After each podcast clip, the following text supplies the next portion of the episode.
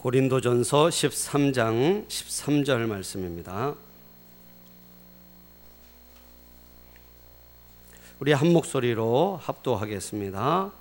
그런즉 믿음, 소망, 사랑 이 세 가지는 항상 있을 것인데 그 중에 제일은 사랑이라. 아멘. 말씀의 은혜가 여러분 심령에 있기를 축복합니다. 함께 읽은 말씀 가지고 그 중에 제일 되는 것이라는 제목으로 잠시 말씀의 은혜를 나누겠습니다. 요사이 극장가에서 어, 굉장히 큰 인기를 얻고 있는 영화가 한 편이 있습니다. 어, 영화 포스터를 좀 띄워주시죠. 7번 방의 선물이라는 영화예요. 혹시 여러분 좀 보셨나요? 네. 어, 1월 23일에 개봉했는데 이제 저 불 좀 켜주시고요. 네. 아, 23일에 개봉했고요. 역대 영화 평점 1위를 기록했습니다. 9.7점을 맞았대요. 10점 중에 아, 주인공이 요새 충무로의 대세라고 하는 류승룡 씨라는 분이 주연을 맡았는데 그런데 그랬지만 개봉 당시 영화 평론가들은 사실 이 작품에 예, 굉장히 박한 점수를 줬다고 합니다. 아, 이 영화를 제작한 영화사도 아, 뭐 메이저 영화사가 아니고요. 그리고 어, 제작비가 35억 원밖에 안 들어갔대요. 예. 아, 그래서 어, 이 네이버가 제시한 이 작품에 대한 기자 평론가의 점수가 2월 10일에도 6.58점에 불과했습니다.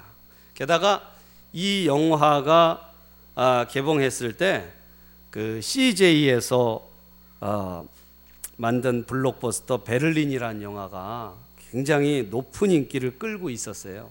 이 베를린이 개봉한 지 일주일밖에 되지 않아서 되지 않은 때에 이 영화를 어, 개봉했습니다. 그래서 별로 큰 인기를 얻지 못할 것이다, 주목을 받지 못할 것이다라고 생각을 했습니다. 게다가 이야기 내용도 사실 굉장히 뻔해요. 너무 뻔한 스토리가 아닌가. 그래서 사람들이 그렇게 보지 않을 것이다 생각했는데 반응들의 아니 관객들의 반응은 굉장히 달랐습니다. 어, 23일 현재 천만 관객을 돌파했다고 해요. 개봉 32일 만에. 그래서 35억으로 제작했는데 700억 이익을 지금 내고 있답니다. 어, 게다가 그 이전에 천만 넘은 영화들은 다 볼거리가 있었어요. 재난 영화라든지 뭐 굉장히 뭐 어, 어, 컴퓨터 그래픽, CG 이런 것들이 많이 들어가서 볼거리들이 있었는데 이번 영화는 순전히 이야기입니다. 드라마예요. 이런 영화로 어, 이렇게 단기간에 큰 수익을 내고 천만 관객을 불러 모으기는 이번이 처음이라는 것입니다. 예. 하도 난리쳐서 저도 주중에 봤어요. 예. 도대체 이 7번 방의 선물에 무엇이 관객들의 마음을 그렇게 사로잡았을까요? 뻔한 스토리라고 생각했는데 뭐 개봉을 기다렸다는 듯이 사람들이 몰려들어서 이 영화를 보고 있습니다. 예. 굉장히 감동적인 영화입니다. 다 울고 나와요. 예. 이 작품의 흥행에는 여러 가지 예, 요인들이 있습니다. 뭐 다양한 이야기거리들이 거기 있어요. 그런데 여러분, 저는 그 영화 보고서요, 아, 이 영화의 메시지를 하나로 꼽으라면 그래도 해답은 역시 사랑이다. 이게 그 메시지가 아닌가 싶어요. 예. 이 작품에는 이 주인공이 예, 지적 장애인으로 나옵니다. 류승용 씨가 여섯 살에 이 정신적인 성숙이 멈춰버린 지적 장애인으로 나와요. 거기다가 아, 아주 어린 딸, 이쁘고 귀여운 어린 딸과 단둘이 사는데 억울하게 강간 살인 누명을 쓰고 사형수가 됩니다. 그런데 이 사형수가 돼서 감옥에 갇혔는데 아, 그의 딸과 아, 그 사이 아주 절절한 사랑을 보여줍니다. 예, 이 감방 7번 방이 감방입니다. 감방 번호예요. 감방 동료들이 딸 사랑에 감동해서 딸을 몰래 교도소로 들여보내고 또 딸을 숨겨가면서 둘 사이에 절절한 사랑을 보여줍니다. 근데 이 사랑이 돌처럼 딱딱해진 사람들의 마음을 변화시킵니다. 에, 그들의 사랑은 교도소 7번 방에 교활하고 흉악한 죄수들이 천진난만한 동심을 회복하도록 만들고 아, 이 그들의 사랑을 가로막았던 냉혈인간 같았던 보안 과장까지 감동시킵니다. 그래서 그들은 이 억울한 사형수를 구명하기 위해 백방으로 힘써요. 예, 경찰에 강압으로 아, 고백을 하고 진술서를 가짜로 쓴 거예요. 이 그래서 이 사형수를 구명하기 위해 힘을 쓰지만 정작 이 지적 장애인을 변호하고 구해낼 최종 책임이 있는 경찰청장과 국선 변호사 그리고 법원의 판사는 결국 그를 사형으로 몰아갑니다. 그래서 사형당하고 말아요. 그런데 아버지의 사랑을 가슴속에 소중하게 간직한 딸은 이제 커서 변호사가 돼서 아, 아버지의 명예를 다시 되찾고 또 세상에 대하여 분노하기보다 자신의 아버지처럼 억울하게 피눈물 흘리는 사람들을 보호하는 그런 사람이 됩니다. 여러분 요사이 최근 날마다 더욱 잔혹하고 각박해지는 사회를 회복시킬 방책을 놓고 치안 당국과 법조인들뿐만 아니라 온 국민들이 고민하고 있습니다. 한쪽에서는 더욱 강력하고 엄중한 형벌을 통해 흉악범들을 다스려야 한다고 주장하고 한쪽에서는 오히려 범죄 발생 위험이 높은 계층뿐만 아니라 흉악범들에 대해서도 더 많은 관심과 사랑을 배려를 쏟아부어야 한다고 그렇게 주장합니다. 그리고 이 논쟁은 최종적으로 사형제 존폐 논란으로 이어집니다. 여러분 양쪽 다 분명한 명분과 실리가 있습니다. 근데 여러분 우리가 역사를 통해서 보면요. 공포와 두려움이 인간 사회 속에 궁극적인 변화와 행복을 가져다 주지 못한다는 것을 우리가 역사를 통해 압니다. 가혹한 형벌과 보복은 끝없는 원한과 재보복의 악순환을 몰고 올 뿐이고 오직 사랑만이 황폐한 인간의 마음 속에 밝은 미래의 싹을 틔울 수가 있는 것이죠. 여러분 그래서요 사람은 사랑받지 못하면 병이 듭니다. 행복하지 못하기 때문이죠. 아무리 돈이 많고 아무리 세상적으로 성공하였다고 하여도 사랑하지 못하고 사랑받지 못하고 산다면 그는 절대로 행복할 수가 없습니다. 텔레비전 프로그램 중에 내 아이가 달라졌어요 라는 프로그램이 있었습니다. 통제불능의 아이들이 나와요. 예, 통제불능의 아이들. 저는 비교적 아이들을 좋아한다고 생각했는데 그 프로그램을 보고 있으면은 막 이렇게 울고 떼쓰고 막 폭력적이고 예의가 전혀 없는 아이들을 보면 막 화가 치밀어 오릅니다. 예, 그래서 아 저걸 그냥 하지 않고 혼을 내줬으면 좋겠다 막 이런 생각이 드는데요. 도저히 어떻게 해볼 수 없을 것 같은 아이들이 실제 케이스로 등장하는데 그러나 언제나 보면 별로 어렵지 않게 아이들이 달라집니다. 예, 일주일 지나면 아이들이 달라져요. 통제불능 문제 아이들의 공통점이 있습니다. 그것은 엄마 아빠로부터 자기가 받고 싶은 만큼 충분한 사랑을 받지 못했다는 거예요. 엄마 아빠가 그 아이를 사랑하지 않아서가 아닙니다. 사랑하지만 사랑하는 방법을 잘 몰라서 아이에게 엄마 아빠에게 있는 사랑과 진심을 잘 전달하지 못했기 때문이에요.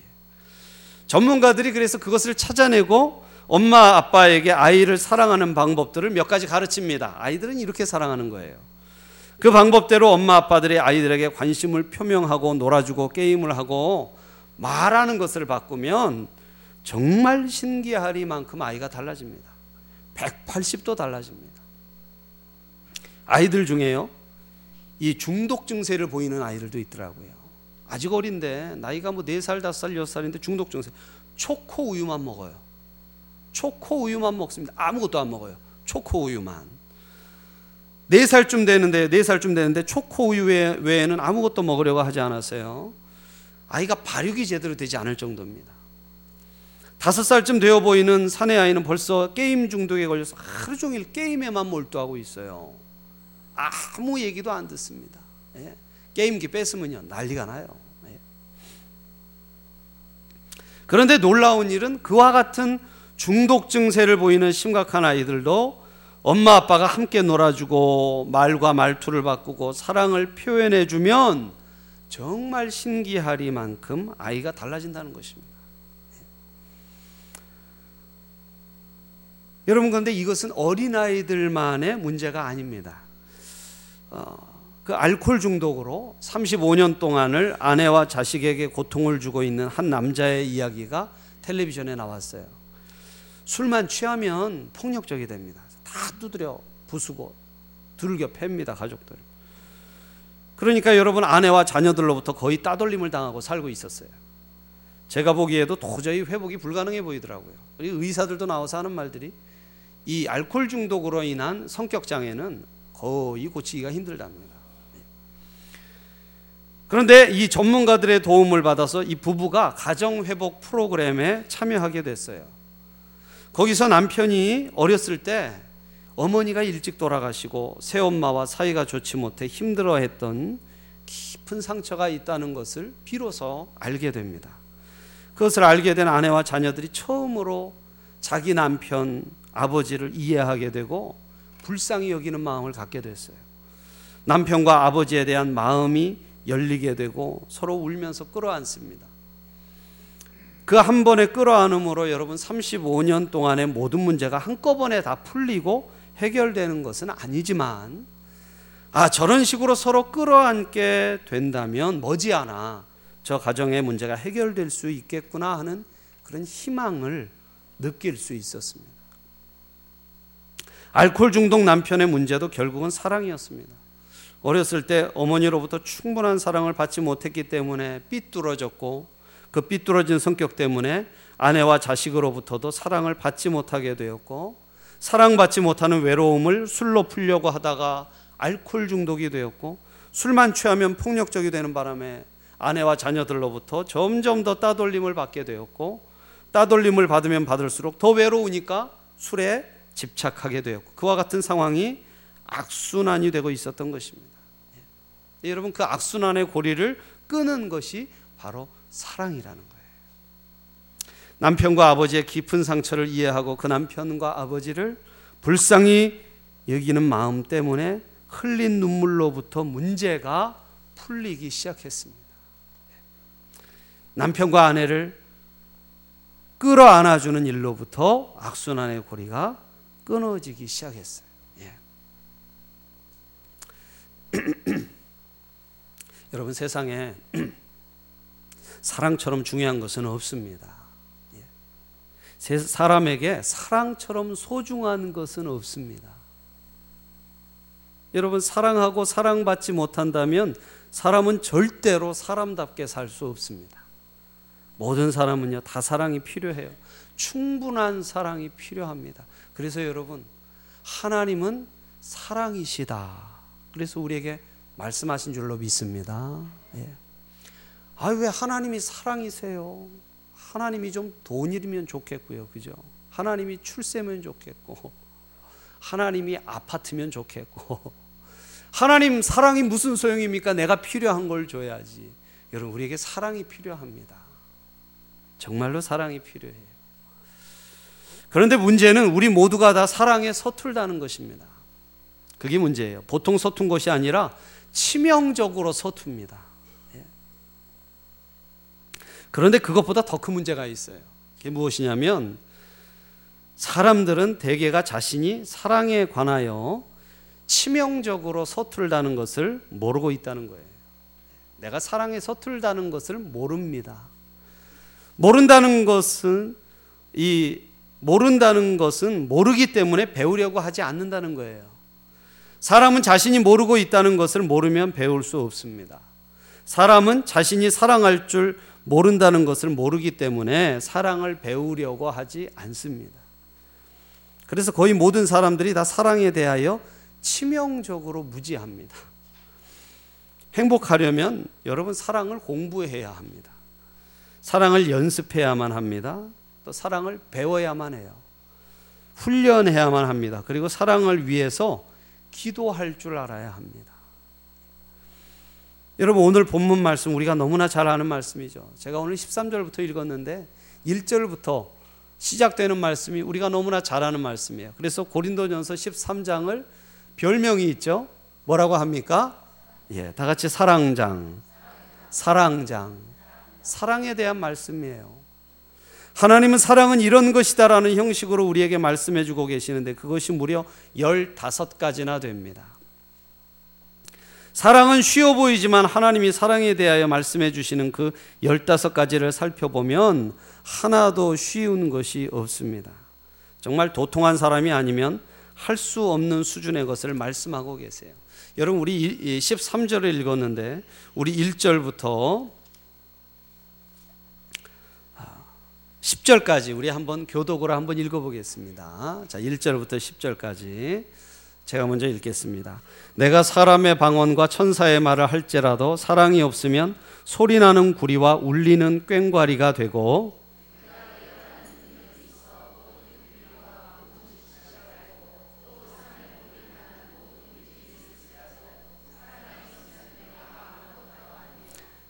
내가 내게 있는 모든 것으로 구제하고 또 내 몸을 불사르게 내줄지라도 사랑이 없으면 내게 아무 유익이 없느니라.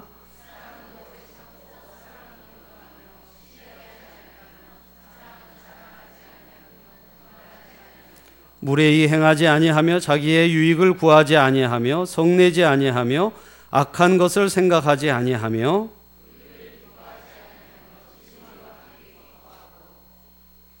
모든 것을 참으며 모든 것을 믿으며 모든 것을 바라며 모든 것을 견디느니라.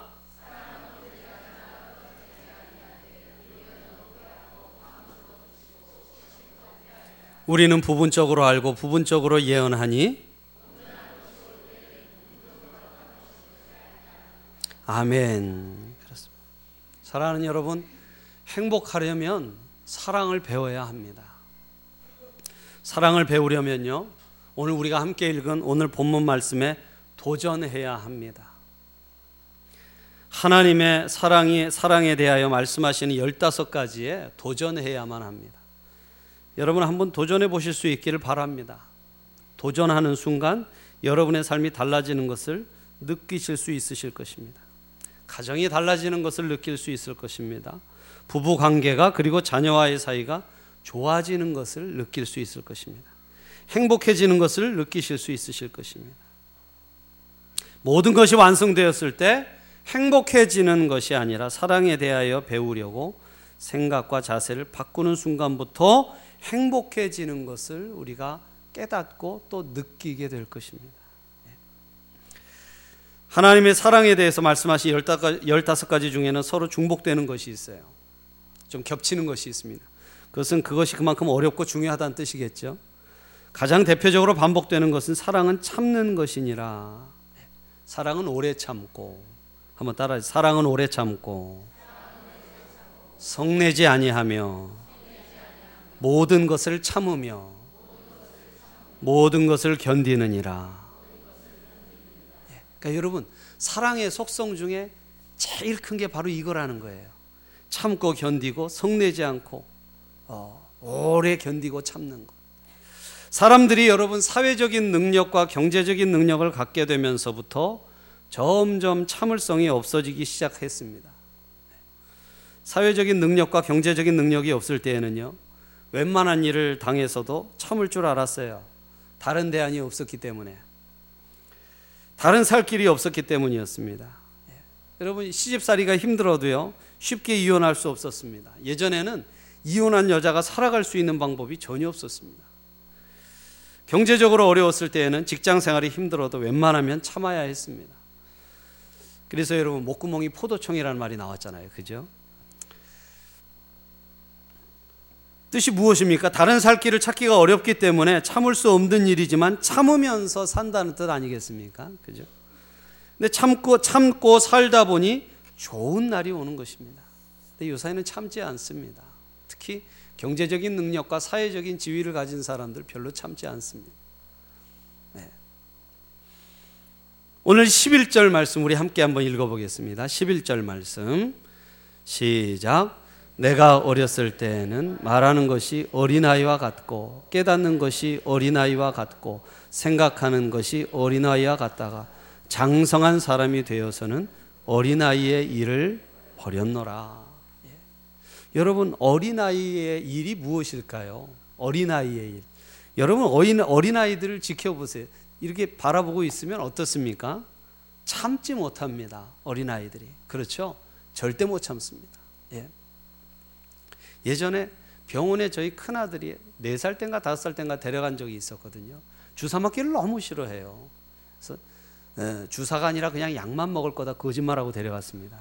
거짓말해서 들어가서 우리가 꽉 붙잡으면 그때 선생님이 재빠르게 주사를 놓기로 하고 그렇게 했는데 아, 우리가 재빠르게 잡고 재빠르게 주사를 놓을 새도 없이 재빠르게 도망가 버렸어요. 예. 병원 밖으로 도망가 버려 가지고 찾느라고 난리가 났었어요. 참지 못합니다. 이걸 맞아야만 감기에 안 걸리고 이걸 맞아야만 병에 안 걸린다는 여러분, 여러분 너무나 당연해서 꼭 참아야 될 일을 절대 참지 못합니다. 그리고 자기 중심적이에요. 그렇죠? 뭐든지 자기를 위주로 생각하고 유치합니다. 그래서 싸웁니다. 그렇죠? 그러니까 아이들 자주 싸우죠. 아이들 싸우는 거 보면 애들은 싸우면서 큰다고. 그렇죠? 예.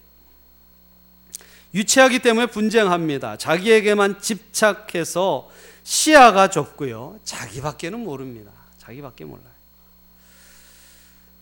그러다 자라면서 시야가 넓어집니다. 가족과 친구, 다른 사람들을 챙기고 다른 사람 탓하지 않습니다. 내 모습을 내가 책임집니다. 그리고 남도 책임을 집니다. 예. 그러니까 한마디로 여러분 자라간다는 것은 사랑이 커진다는 거예요. 자기밖에 모르던 사랑이 점점 주변으로 그 사랑이 커진다는 것이죠. D.L. 무디 선생님은 이렇게 말씀했습니다. 사람을 평가할 때 그 사람이 얼마나 많은 종을 거느리고 살았느냐 하는 것은 중요하지 않고 얼마나 많은 사람을 바르게 섬겼느냐 하는 것이 그 사람의 성숙도를 말해주는 것이다고 말했습니다. 장성한 사람이 되어서는 어린아이의 일을 버렸노라. 장성한 사람이라는 말에 깊은 뜻이 있죠. 어떻게 성장하는 것입니까? 하나님께서는 우리를 어떻게 성장하도록 키워가고 계시는 것일까요? 많은 환란과 시련을 통하여 그리고 말씀을 통하여 성령을 통하여 많은 사람을 만나면서 우리는 성장해 나갑니다. 여러분 평안하고 안일한 가운데 성장할 수는 없습니다. 비바람을 많이 맞은 나무라야 튼튼한 나무가 됩니다. 인격도 많은 환란과 시련을 겪으면서 높은 수준의 성장을 어, 기하게 되는 것입니다. 여러분 그런데요. 이렇게 크게 성장한 그 사람은 유치한 것을 버린다는 거예요. 유치한 것을 버립니다. 큰 것을 발견한 사람, 참 사랑을 발견한 사람은 모든 유치한 것으로부터 벗어난다는 것입니다. 예. 자기 중심에서 벗어난다는 것이죠. 사도 바울을 아, 말하게 됩니다. 내가 그리스도를 알고 그리스도를 발견하고 나니까 전에 소중하던 모든 것들이 배설물과 같다. 나에게 오히려 해롭다고 고백하지 않았습니다. 고백하지 않았습니까? 다 쉽게 내버렸다는 것이죠. 큰 것, 소중한 것을 깨닫고 나면 시시한 것은 생각하지를 않습니다. 네. 여러분, 하나님의 큰 사랑을 받으면 이 자기중심적이고 참지 못하는 이런 유치한 어린아이의 일을 비로소 버리게 된다는 것이죠.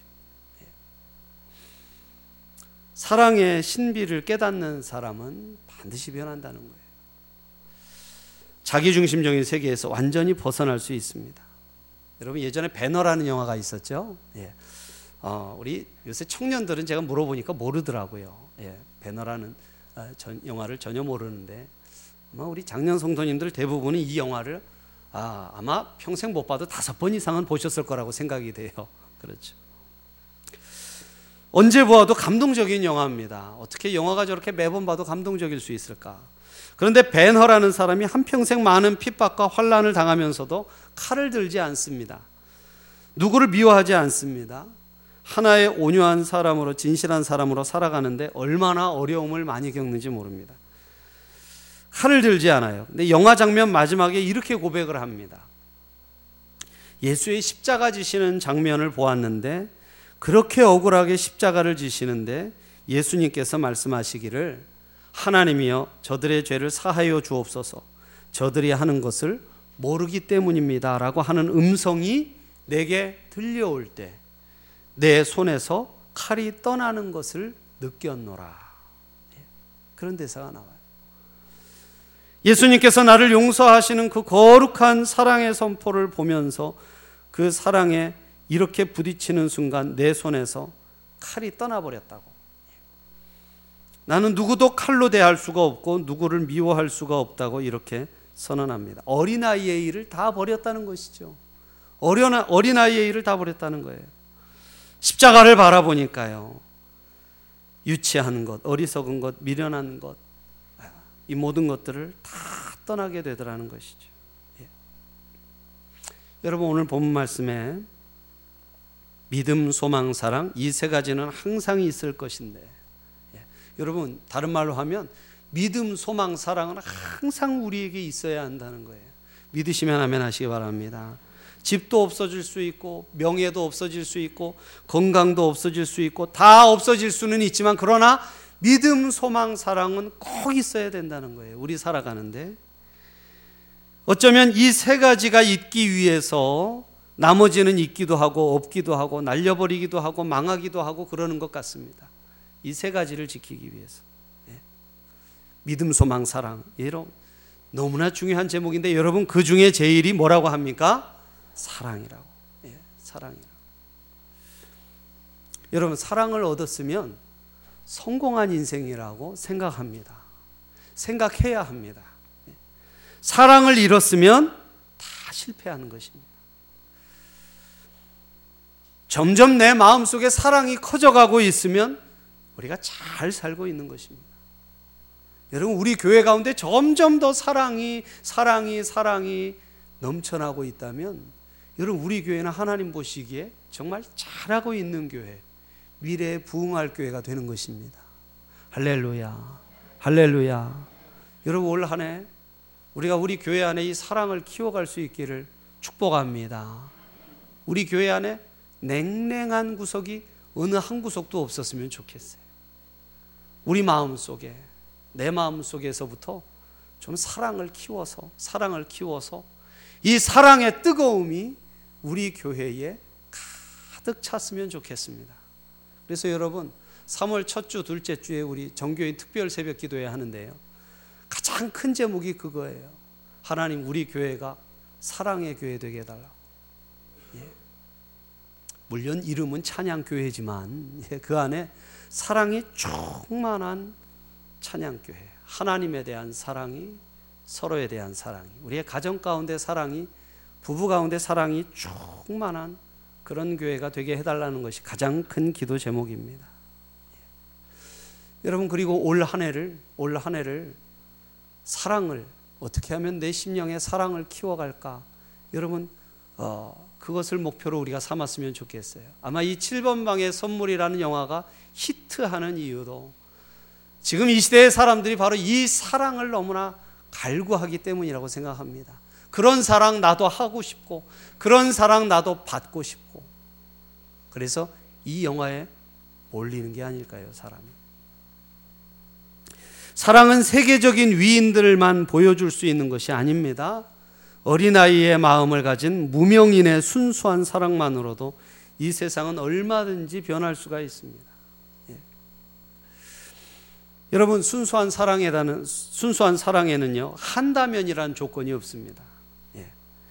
예. 모두가 인과를 따지죠, 그렇죠? 예. 그러니까의 사랑이에요 대부분은. 그러니까 사랑한다. 그러니까. 그러나 여러분 하나님 앞에 무조건적인 사랑받은 우리는 그래도라는 사랑을 해야 된다고 생각해요. 한번 따라하시죠. 그래도, 그래도, 예, 그래도, 그래도.